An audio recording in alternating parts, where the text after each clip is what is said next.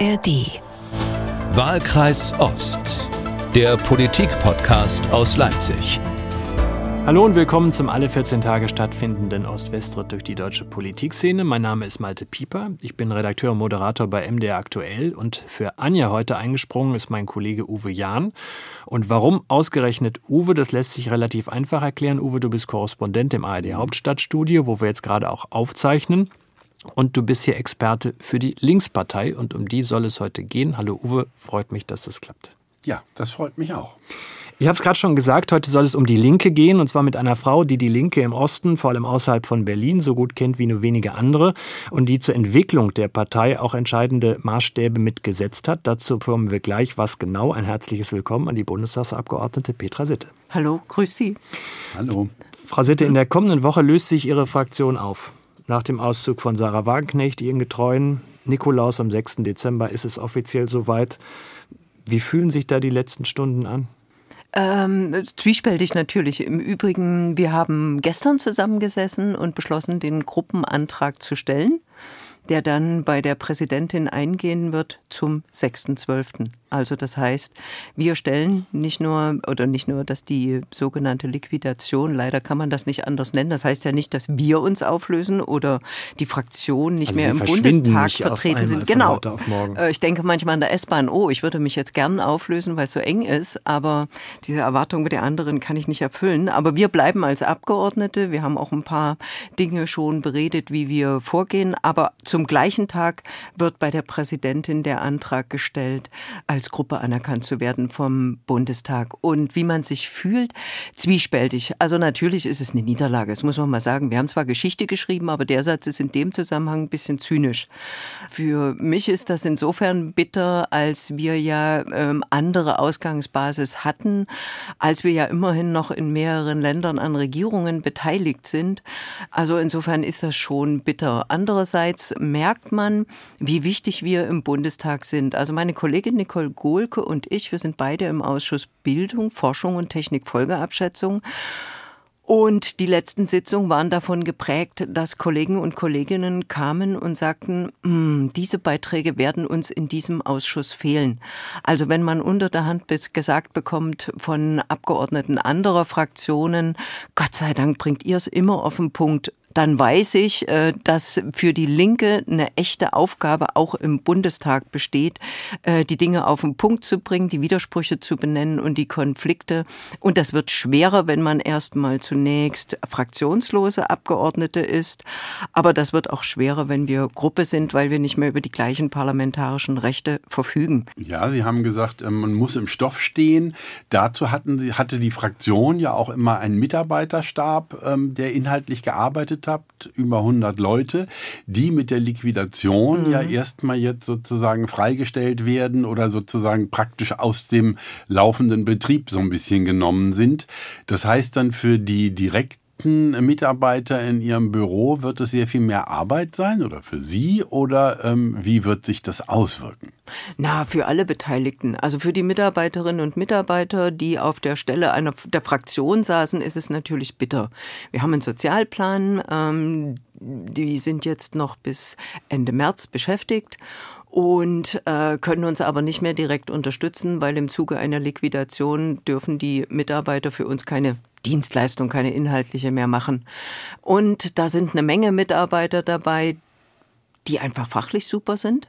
Also die eine Expertise haben, von der man weiß, die bekommt man nur, wenn man über Jahre an den Themen gearbeitet hat, die engagiert sind, ähm, die die Fraktion gut kennen, die die Partei gut kennen, weil viele von denen ja auch ehrenamtlich unterwegs sind.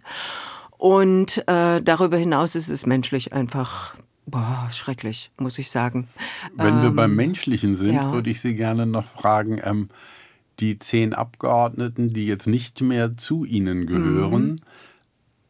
fehlen Ihnen die? Was heißt fehlen? Ähm, also erstens, es ist bedauerlich, dass wir die Konflikte nicht schon vor Jahren geklärt haben. Dass wir es nicht geschafft haben, Kompromisse zu finden. Aber es hat sich auch dann erwiesen, dass selbst die Kompromisse, die geschlossen worden sind, nicht tragfähig genug waren. Ähm, sondern dass die Wege immer weiter auseinandergegangen sind. Und nun hat sich die Partei geändert.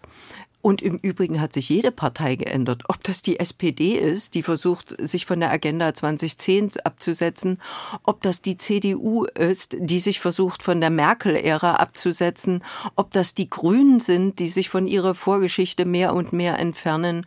Nur die FDP hat sich nicht geändert. Die erzählen noch das gleiche neoliberale Zeugs wie vor 20 Jahren. Schlanker Staat, äh, Bürokratie, na gut, da ist ja sogar was dran.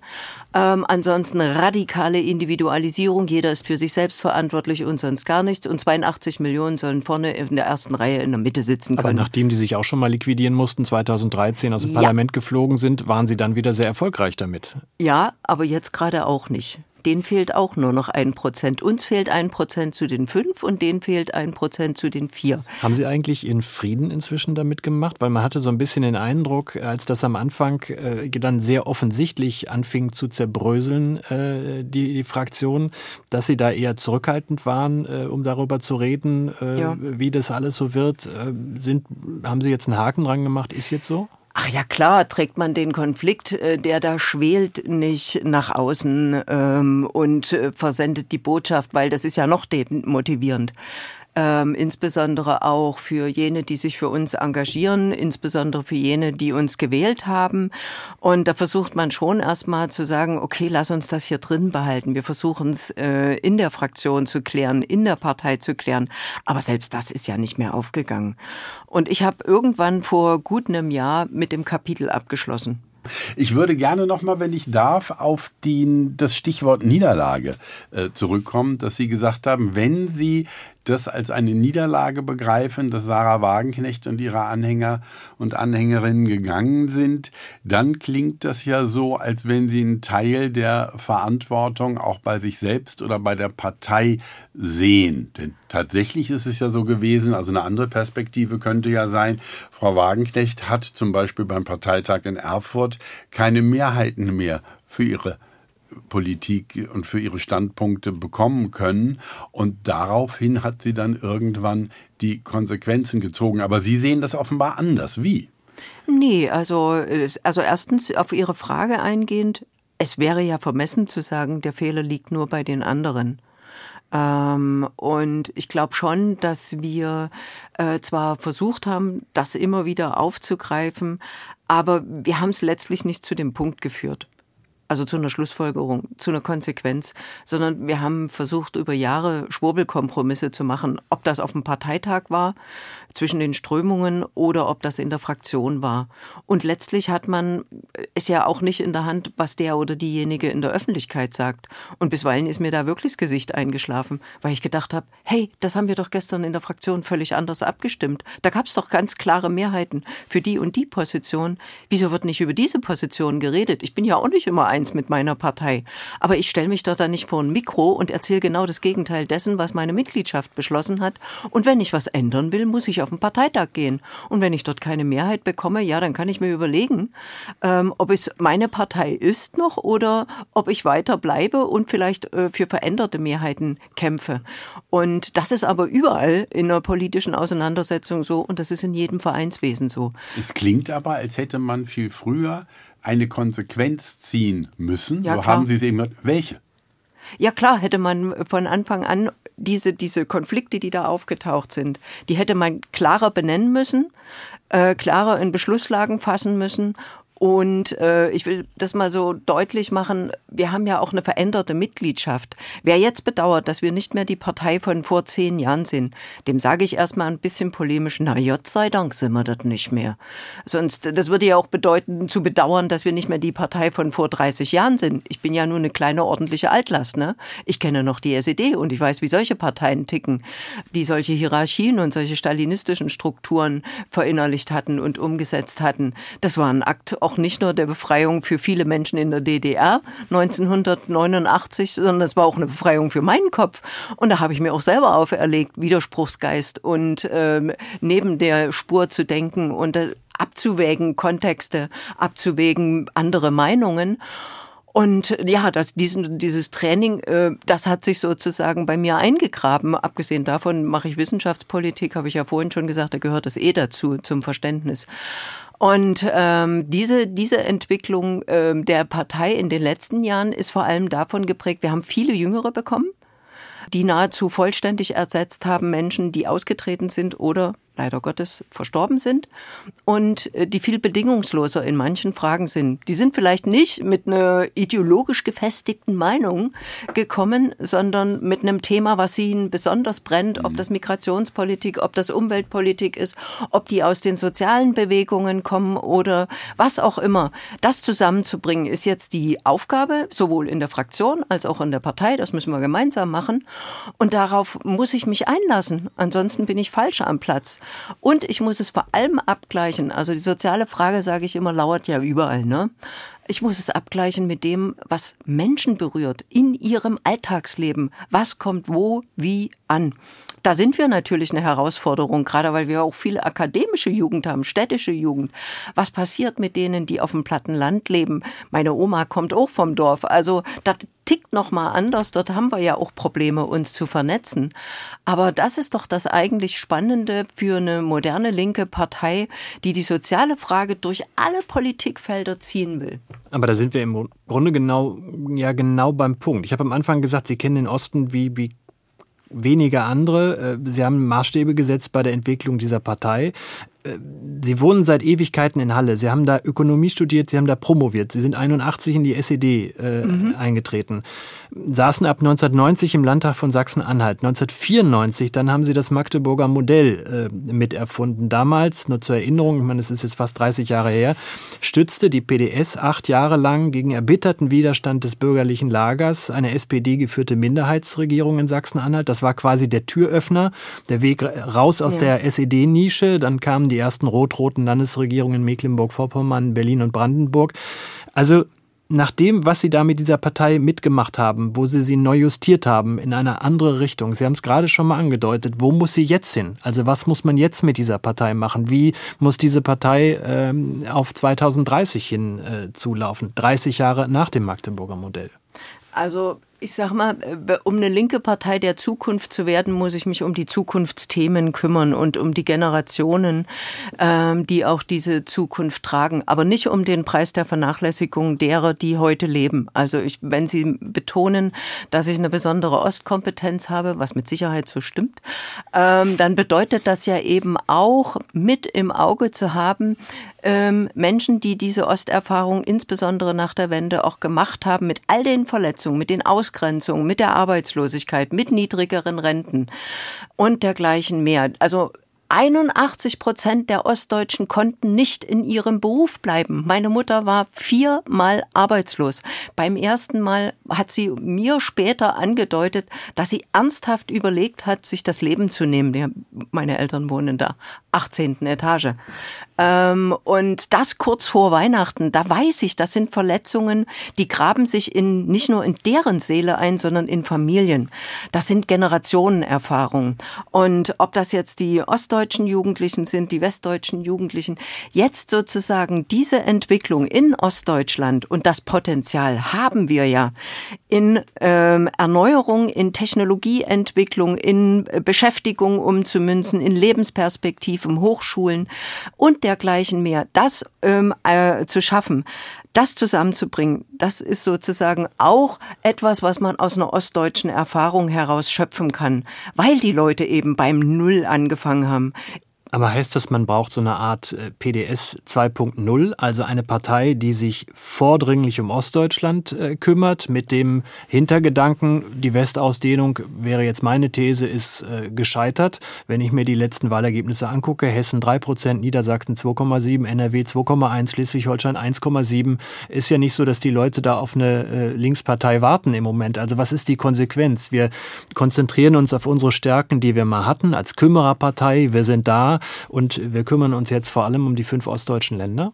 Also ich sag mal, wir haben über ein paar Jahre, glaube ich, sehr intensiv versucht, äh, gesamtdeutsche Linke zu werden und haben dabei auch Inhalte nivelliert, haben dabei den Umgang auch mit Themen, die kulturelle Ansprache, wie man so schön neudeutsch sagt. Ich finde da jetzt gerade nicht so ein vernünftiges Wort.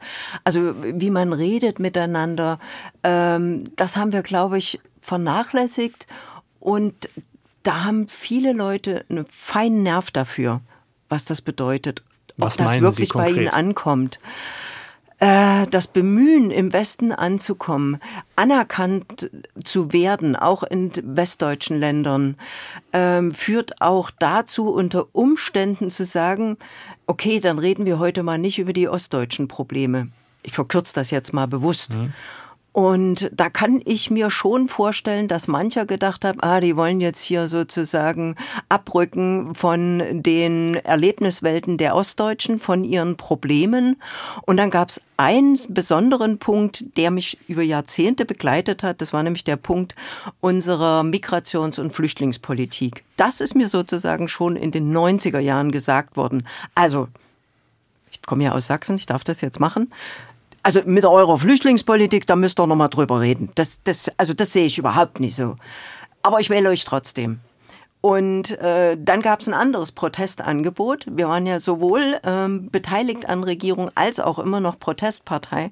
Und dieses andere Protestangebot war, war eine Partei, die sich ausdrücklich ähm, mit einer anderen Migrations-, nämlich einer Anti-Migrationspolitik aufgestell, äh, aufgestellt hat, die gegen Menschen äh, polemisiert bis heute und die auch befeuert gewaltsame Übergriffe gegenüber Menschen mit anderen Hautfarben oder anderer Herkunft. Wir reden, reden über eine Partei, Partei, die, deren Parteiname mit Alternative anfängt. Ja. Und ähm, das war für manchen unter diesem Blickwinkel eher ein Andockpunkt, weil es natürlich viel einfacher ist, sich umzusehen, wer hat denn da jetzt aus welchen Gründen doch ein Happen mehr als ich. Und das hat mich ehrlich gesagt eine Meile ratlos gemacht dass viele Ostdeutsche ja so eine innere Verletzung empfunden haben, dass sie bis heute schlechter bezahlt werden, dass sie schlechtere Renten zum Teil haben. Die künftigen Generationen werden auch, weil sie schlechter bezahlt werden, schlechtere Renten haben. Es gibt keinen Ausgleich mehr dieser schlechteren Entlohnung, was es ja über lange Jahre noch gab in der ostdeutschen Rente. Das alles gibt's nicht mehr. Und äh, dann wenden sie sich ausgerechnet gegenüber gegen jene, denen die noch schwächer sind. Also die nicht mal nach dem Existenzminimum bezahlt werden, was wenigstens noch Hartz IV, da hat das Bundesverfassungsgericht ein Existenzminimum ähm, bestimmt. Und das hat mich ehrlich gesagt ziemlich beschäftigt, macht mich heute manchmal noch ratlos, weil der Konflikt läuft doch nicht zwischen denen, die zu uns gekommen sind und schwach sind, sondern zwischen denen, die hier sind und schwach sind, sondern der verläuft doch zwischen unten und oben. Diese unsägliche Umverteilung nach wie vor von unten nach oben. Ich habe gerade gestern im Ausschuss, hat ein Kollege zu mir gesagt, Familie Familie Schwarz hat jetzt zwei Milliarden für irgendein Forschungsprojekt, ich glaube in Baden-Württemberg oder ich weiß es nicht genau, ähm, äh, im Bereich der ähm, künstliche Intelligenz war es, glaube ich, investiert. Ja, aber diese Familie wird gelistet mit einem Vermögen, oder der Herr Schwarz mhm. wird gelistet mit einem Vermögen von 44,6. Da sind die zwei Milliarden jetzt auch nicht unbedingt das, was ihn arm macht, aber das ist ein Indiz dafür, dass wir irgendwie in diesem Land falsch besteuern und so ein Vermögen zu haben, das hat doch nichts mehr mit ihrer oder meiner oder seiner Leistung zu tun. Das ist doch absurder Reichtum, das ist gesellschaftszersetzender. Reichtum. Und das ähm, ist für die Leute aber so weit weg, dass sie diese, diesen Mut und diese Schlussfolgerung, eigentlich muss ich mich gegen diese ungerechte Lastenverteilung in diesem Sinne wenden, hat natürlich auch ähm, was Systemisches. Und das ist schwieriger zu erklären, das ist schwieriger an den Mann zu bringen und das können sich die Leute oftmals nicht vorstellen. Mhm. Dabei haben sie schon mal ein System aus den Latschen geschubst. Ich meine, warum soll nicht genau diese Energie auch dazu herhalten, die Zukunftsfragen und die Verteilungsfragen in diesem Land anders äh, zu klären, anders einzufordern? Das Interessante ist ja bloß, dass die Linke ganz offensichtlich den Nimbus der Protestpartei verloren hat. Also wenn äh, AfD-Abgeordnete heute sagen, äh, wir sind der ausgestreckte Mittelfinger der äh, Republik, dann kann man eben über die Linke sagen, die sich eben an kleinen und großen Anfragen abrackert oder in den Ausschüssen mitarbeitet oder so. Sie sind ja, werden ja vielfach als Teil des Systems gesehen auch. Also ist mein Eindruck. Mhm. Ich würde wenn Sie jetzt nicht sofort widersprechen, würde ich sehr gerne äh, nochmal diesen, diesen, diesen, diese Veränderung der Partei, über die Sie gesprochen haben, ansprechen, wenn man jetzt zum Beispiel in sich also Sie sind aus Halle, da gibt es einen Ortsverein. Ich könnte mir vorstellen, der eben sehr gemischt zusammengesetzt mhm. ist. Da gibt es einmal sozusagen die mhm. etwas Älteren äh, und es gibt dann die eher, es ist eine Unistadt, die eher studentischen ja. Jungen, die eben auch einen ganz anderen Blick auf die Welt haben. Und es gibt, was ja auch interessant ist, eine fehlende Mitte. Das heißt, die zwischen 40 und äh, 50 zum Beispiel haben wir relativ wenig in der, in der Mitgliedschaft. Auch im Osten höre ich äh, bei der Linken. Wie erleben Sie denn diesen, diesen ähm, diese unterschiedlichen Lebenswelten äh, dann tatsächlich an der Basis? Ja, Sie haben das sehr gut beschrieben. Ich hätte es jetzt auch nicht anders sagen können. Das ist tatsächlich äh, ein schwieriges Ding. Das merke ich immer, wenn wir uns treffen zu Gesamtmitgliederversammlungen im Stadtverband dass da tatsächlich auch Welten dazwischen liegen. Andere Erlebniswelten, andere Bildungswelten, äh, andere kulturelle Welten, Sozialisierung, das ist so. Ähm, und äh, das zusammenzubringen, ist nicht einfach. Das führt bisweilen auch zu ähm, Irritationen. Da stößt man sich auch schon mal gegen den Kopf, weil die Jüngeren sich eigentlich, hm, wie soll ich das sagen, nicht, dass sie geschichtslos sind, überhaupt nicht aber sie wollen sich offenkundig nicht so sehr lähmen lassen durch äh, die Geschichte, die wir ja als Partei, das Tal, das wir durchschritten haben, äh, die Entwicklung, die wir durchlaufen haben in der Bundesrepublik. Das ist jetzt weniger ihr Thema. Ähm, das finden Sie mal interessant, wenn ich das erzähle. Frau Sitte erzählt Historien aus den Befreiungskriegen. Nett. Aber das ist nicht ihr Thema. Sie wollen nach vorn. Und sie wollen es halt nicht nur hier, sondern sie wollen es über die Grenzen hinaus. Weil für sie, völlig richtig, viele Probleme eben nicht national lösbar sind. Und die ältere Mitgliedschaft möchte aber mit dem, was sie geleistet hat, sowohl nach der Wende ähm, Fuß zu fassen, ähm, was Arbeit anbetrifft, was Lebensgestaltung anbetrifft, Familie, aber eben auch in der Partei auch respektiert werden. Und dann gibt's, ähm, glaube ich, noch eine Geschichte, die wir miteinander klären müssen. Was ist denn eigentlich eine Partei in diesen Zeiten?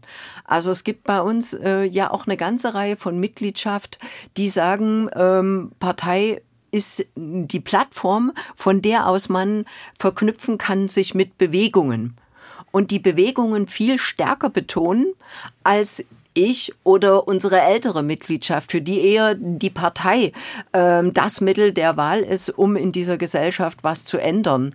Und ähm, das schließt sich nicht aus, dass das beides zusammengeht, aber das führt bisweilen auch zu polarisierten Diskussionen und zur Überhebung der einen wie der anderen Position. Und äh, deshalb sind manche, wie sie sich bei uns nennen, das wissen Sie ja, Sie sind ja Insider, Bewegungslinke. Und manche sind eben ja eher nicht da, anders äh, verortet.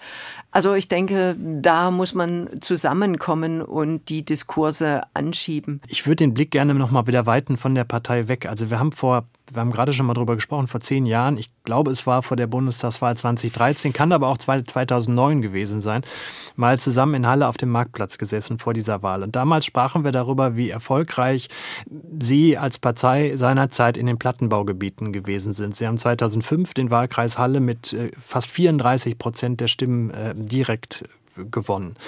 Und als wir uns damals unterhalten haben, haben sie geseufzt und haben gesagt, naja, ehrlich gesagt, das war mal, es fällt auch uns als Linke immer schwerer, äh, die Menschen da überhaupt noch zum Wählen äh, zu motivieren, weil sie an keine Besserung ihrer Situation eigentlich glauben. Jetzt sind wir zehn Jahre weiter.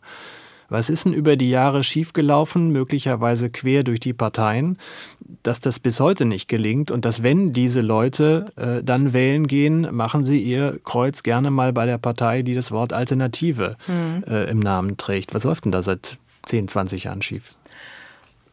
Ich glaube, dass es eine bittere Erfahrung ist, äh, 89 die Wende herbeigeführt zu haben und 20 Jahre später festzustellen, dass all die demokratischen Prozesse der Auseinandersetzung, der Kompromissfindung in ihrem Alltag immer wieder zu Verschlechterungen geführt haben. Also das Wort Reform ist im Osten nicht positiv besetzt. weil die Leute immer wieder festgestellt haben, am Ende jeder Reform war in ihrem Portemonnaie, in ihrem Leben weniger Platz für Vermögen, weniger Platz für soziale Sicherheit.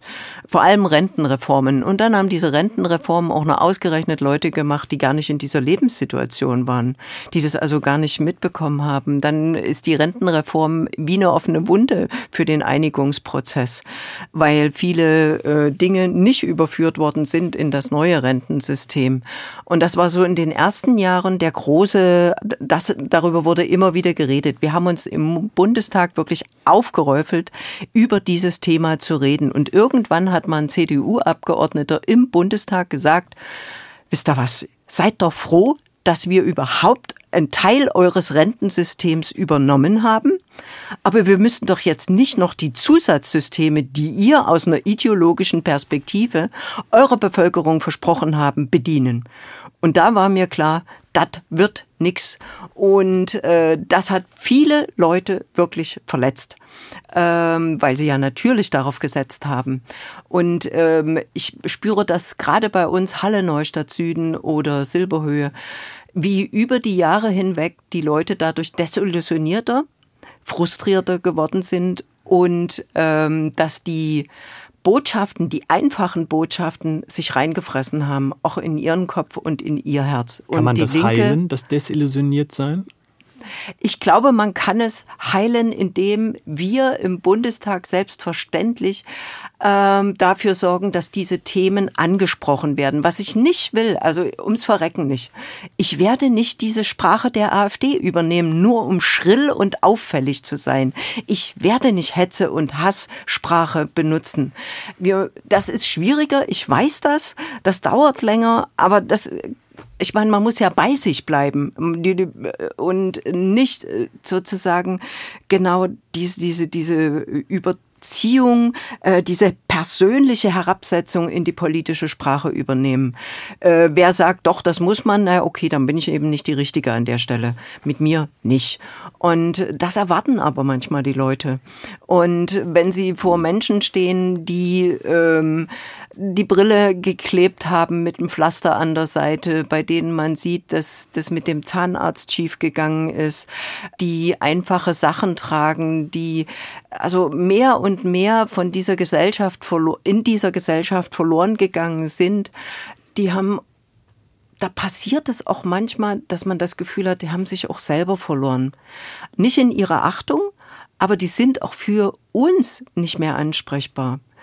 Und da richtet sich sozusagen der Frust, es den anderen zu zeigen, eher oder die Erwartung eher an die AfD, weil die genau das versucht in Politik oder in Wahlstimmen umzusetzen, aber am Ende hilft es ihnen genauso wenig. Und wenn ich dann sage, ja, wir haben das und das und so weiter, dann sagen, wird mir oft gesagt, ja, das finde ich ja auch gut und das ist ja auch nicht schlecht und ja, selbstverständlich, aber trotzdem. Mhm. Und dieses aber trotzdem, da bleibe ich immer dann hängen. Also äh, insofern kommt dann noch hinzu, dass diese Dinge dazu geführt haben, dass viele Leute in den Bereichen überhaupt nicht mehr wählen gehen. Wir hatten ja Bereiche, Wahlbereiche in den sogenannten sozialen Brennpunkten, in denen nur 38 Prozent wählen gegangen sind.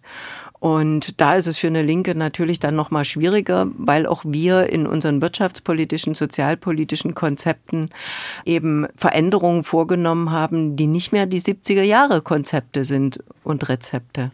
Mhm. Nun haben wir so ein bisschen so eine Ausgangssituation fast gemalt für die äh, anstehenden Landtagswahlen auch in drei ostdeutschen Ländern.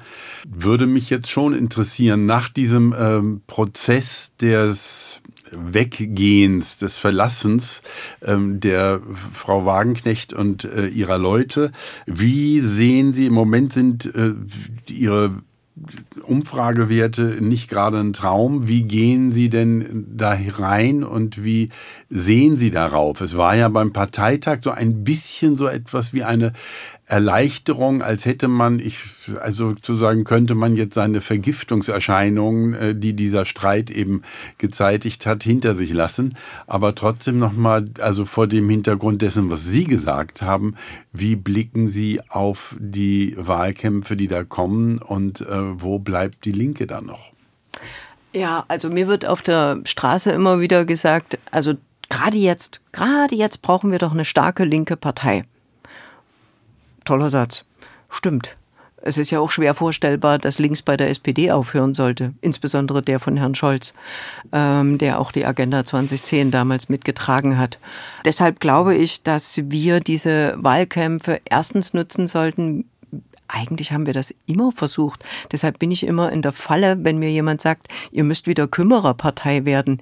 Ja, was kann man denn mehr machen, als an Haustüren klingeln, Infostände, zu allen Streiks gehen, mit den Leuten reden, zu Versammlungen gehen, da, da, da, da, da. Also diese, diese, dieses Spektrum Sozialsprechstunden machen wir in Halle, ist ja geblieben. Ähm, deshalb ähm, glaube ich, dass wir das äh, in diesen neuen Wahlkämpfen auch verknüpfen müssen mit einem solidarischen Grundgedanken. Also diese diese Gesellschaft wird nur eine Chance haben und damit jeder Einzelne in der Gesellschaft, wenn sie solidarisch grundiert ist, sowohl in der Lastenverteilung als auch in der Frage, wer hat hier eigentlich von den Steuereinnahmen was?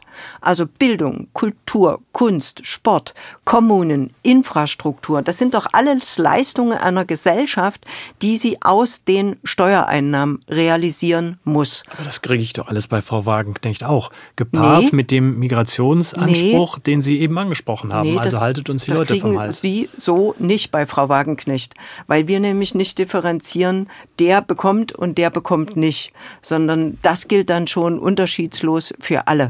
Und äh, das auszuhöhlen ist, äh, glaube ich, existenzgefährdend für die Gesellschaft, für die Demokratie. Und äh, deshalb ist für uns wichtig, dass wir in den ostdeutschen Ländern den Unterschied deutlich machen. Was ist denn passiert in Bremerhaven und in Bremen? Was ist passiert in Mecklenburg-Vorpommern und in Thüringen, sowohl im Bildungsbereich, im Wissenschaftsbereich? Oder was ist passiert, als die Linke in Berlin mitregiert hat bezüglich der Entwicklung der Hochschulen, der Beschäftigungssituation im Kulturbereich, gerade im Kontext auch der Corona-Pandemie?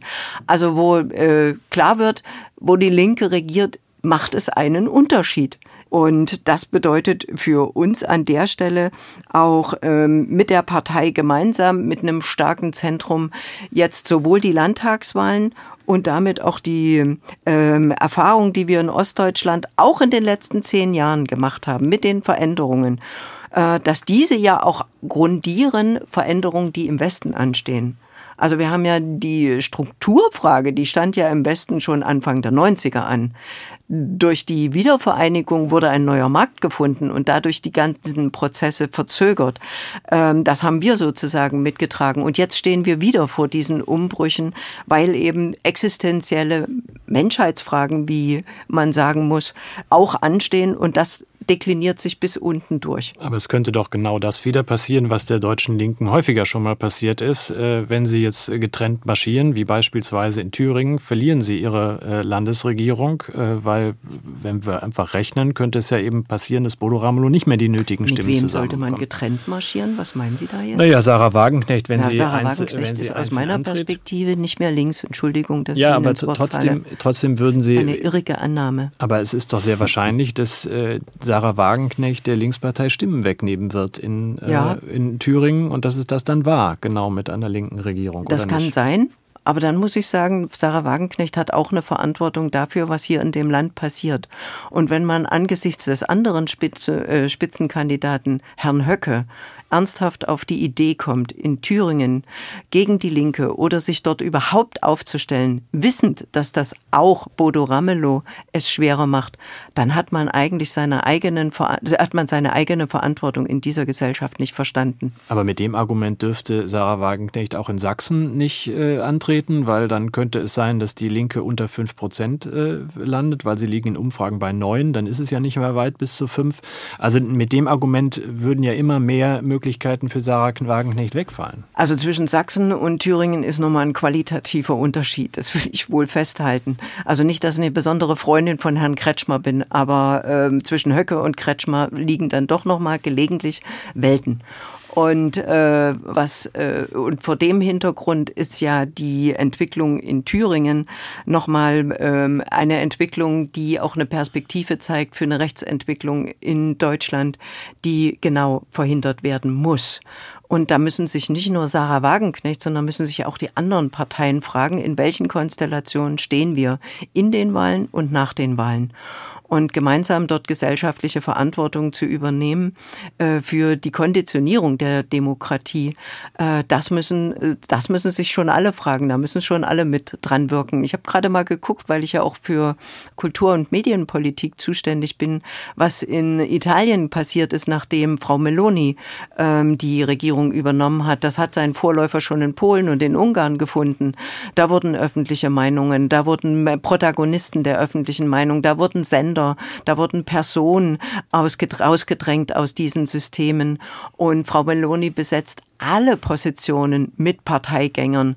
Das heißt also, dass dort Gefolgschaften gebildet werden und dass das natürlich dann keinen demokratischen ähm, Diskurs ermöglicht, das liegt ja dann auch auf der Hand. Und ähm, dann wird natürlich auch das ähm, ausgehöhlt, was diese Menschen selber abschafft. Also das würde ja bedeuten, auch demokratische Instrumente zu verlieren, die auch Änderungen in der Gesellschaft ermöglichen und letztlich auch durchaus deren Abwahl. Also also mhm. ich will mal sagen, man muss sich schon mal das, die Dinge zu Ende denken. Es könnte sein, dass wir an so einem Punkt in Deutschland sind. Wir haben in der letzten Ausgabe von Wahlkreis Ost mit zwei Politikwissenschaftlern aus Ostsachsen diskutiert, nämlich mit Julian Nekow und Clemens Kiesling. Und einer der beiden hat eine ungewöhnliche Studie für die Hochschule Zittau-Görlitz gemacht. Da ist er mit seinem Team in Kneipen von Görlitz gegangen und hat da Tiefeninterviews über Politik, Politiker, Erwartungen an Politik gemacht. Und eine der Erkenntnisse war wieder einmal, dass es im Osten eine andere Erwartung an Politik gibt. Die beiden landeten dann bei der These, dass es quasi eine Art Dienstleistungsmentalität gibt, der Staat als Dienstleister, der mich selbst aus der Verantwortung entlässt. Wir merken es auch in unserem Alltag, unabhängig von Analysen, dass natürlich der Osten komplett anders sozialisiert ist ne? und dass sich diese Sozialisierung auch bis in den heutigen Tag reinträgt. Das heißt, eine starke Staatlichkeit ist natürlich auch eine Erwartungshaltung, die sich bis heute gehalten hat. Ne? Man hat schon ziemlich deutlich gesagt bekommen, was der Staat an Fürsorgeaufgaben hat.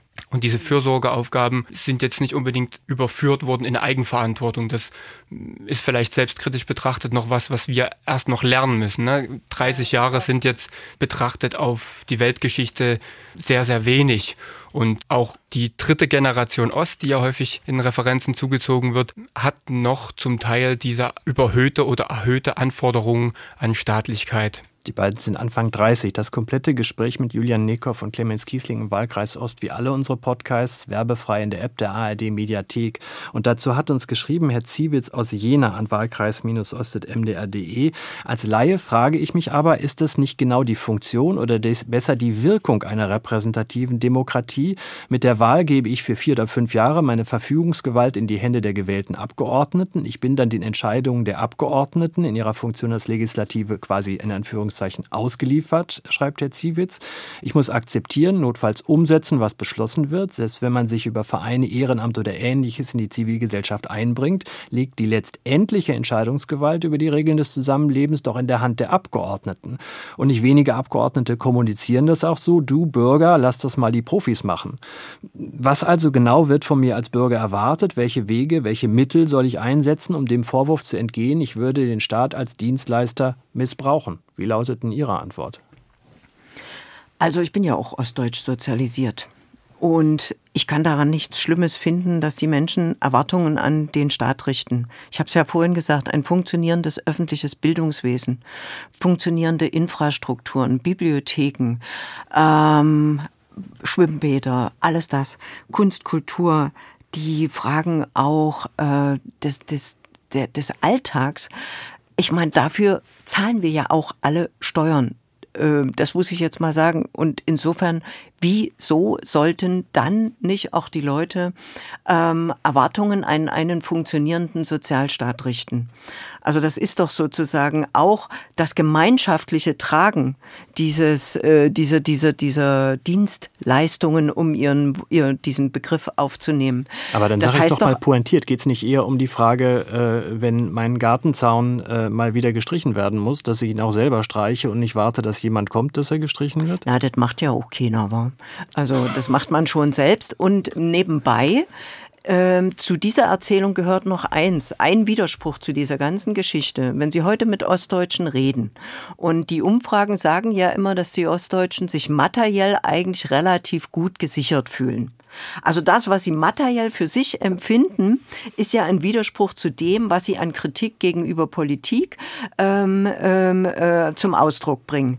Das heißt doch aber umgekehrt, wenn man das weiterdenkt, was die beiden Politikwissenschaftler gesagt haben, dass sie diesen bescheidenen Wohlstand oder auch größeren Wohlstand auf sich selber zurückführen, weil sie ja eigentlich von den Leistungen des Staates enttäuscht sind.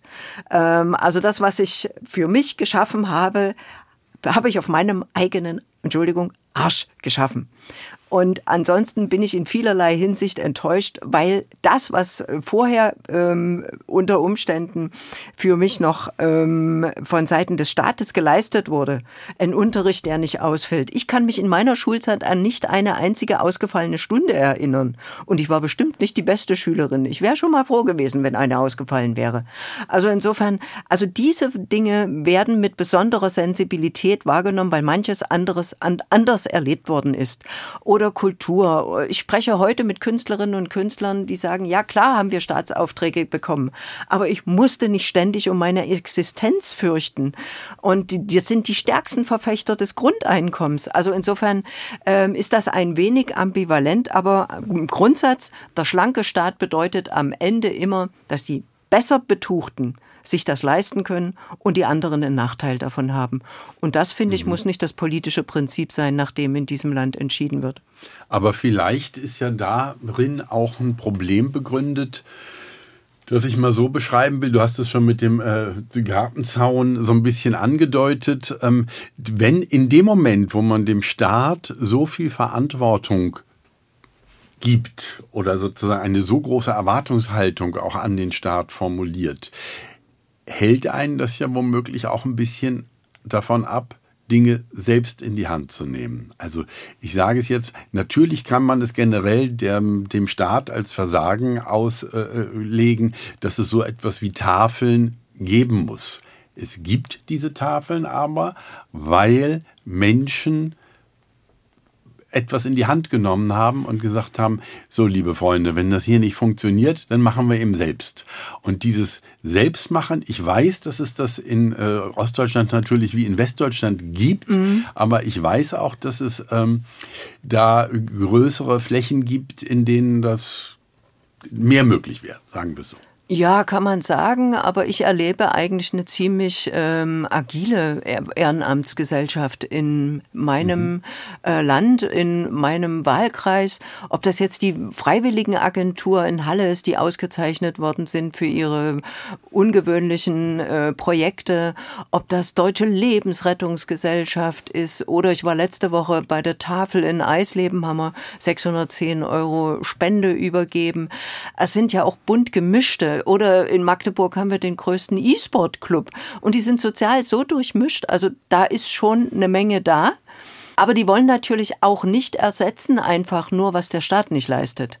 Und das ist etwas, worauf aber in der Politik gesetzt wurde über viele Jahre, ob das jetzt Freiwilligendienste sind oder anderes, dass der Abbau, der in diesen Bereichen stattgefunden hat, mehr und mehr durch Ehrenamt ähm, ersetzt worden ist. Und das spüren die Leute natürlich. Ähm, insofern glaube ich schon, dass dieser solidarische Grundgedanke bei vielen verankert ist. Am schärfsten war für mich das Erlebnis der beiden Hochwasser an der Elbe oder des Hochwassers an der Saale da war der Bär los, weil so viele Leute gesagt haben, es kommt jetzt auf mich an. Und so kommt es eben auf jeden auch in der Gestaltung der Gesellschaft an. Rückzug bedeutet, den anderen das Feld zu überlassen. Dann wird über mich entschieden. Und das muss man sich klar machen. Wenn man das will, ja, dann soll man sich zurückziehen. Aber viele, die im Ehrenamt sind, ziehen sich eben genau nicht zurück und die sind auch politisch wach. Petra Sitte, linken Bundestagsabgeordnete, Wahlkreis Halle. Herzlichen Dank, dass Sie da waren heute Morgen. Danke an Uwe Jahn aus dem ARD Hauptstadtstudio. Wahlkreis-ost.mdr.de lautet die Adresse, wenn Sie uns was mitgeben wollen. Und Wahlkreis Ost, unseren Podcast, finden Sie in der ARD Audiothek und überall sonst, wo es Podcasts gibt. Bis in 14 Tagen. Wahlkreis Ost, der Politik-Podcast aus Leipzig.